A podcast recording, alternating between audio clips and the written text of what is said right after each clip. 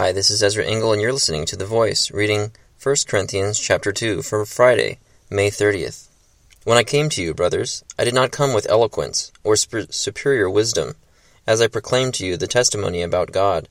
For I resolved to know nothing while I was with you except Jesus Christ and Him crucified. I came to you in weakness and fear, and with much trembling. My message and my preaching were not with wise and persuasive words, but with a de- demonstration of the Spirit's power so that your faith might not rest on men's wisdom, but on God's power.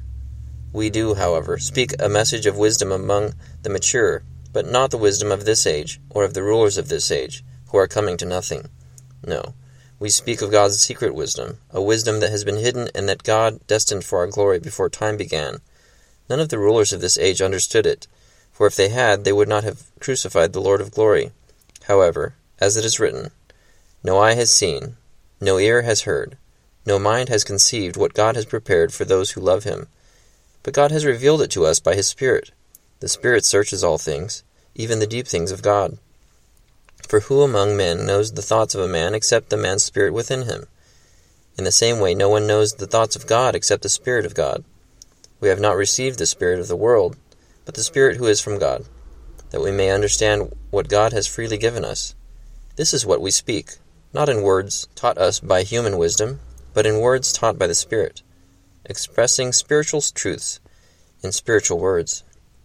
The man without the Spirit does not accept the things that come from the Spirit of God, for they are foolishness to him, and he cannot understand them, because they are spiritually discerned.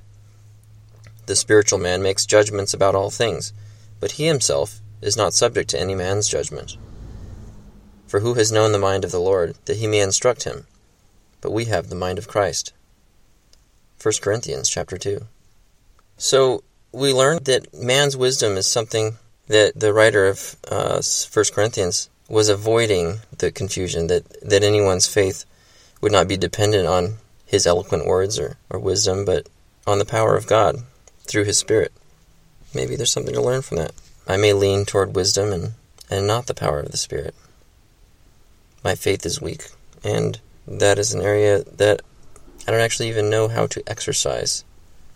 But it's uh, an area where I would like to grow closer to God and walking along according to His will.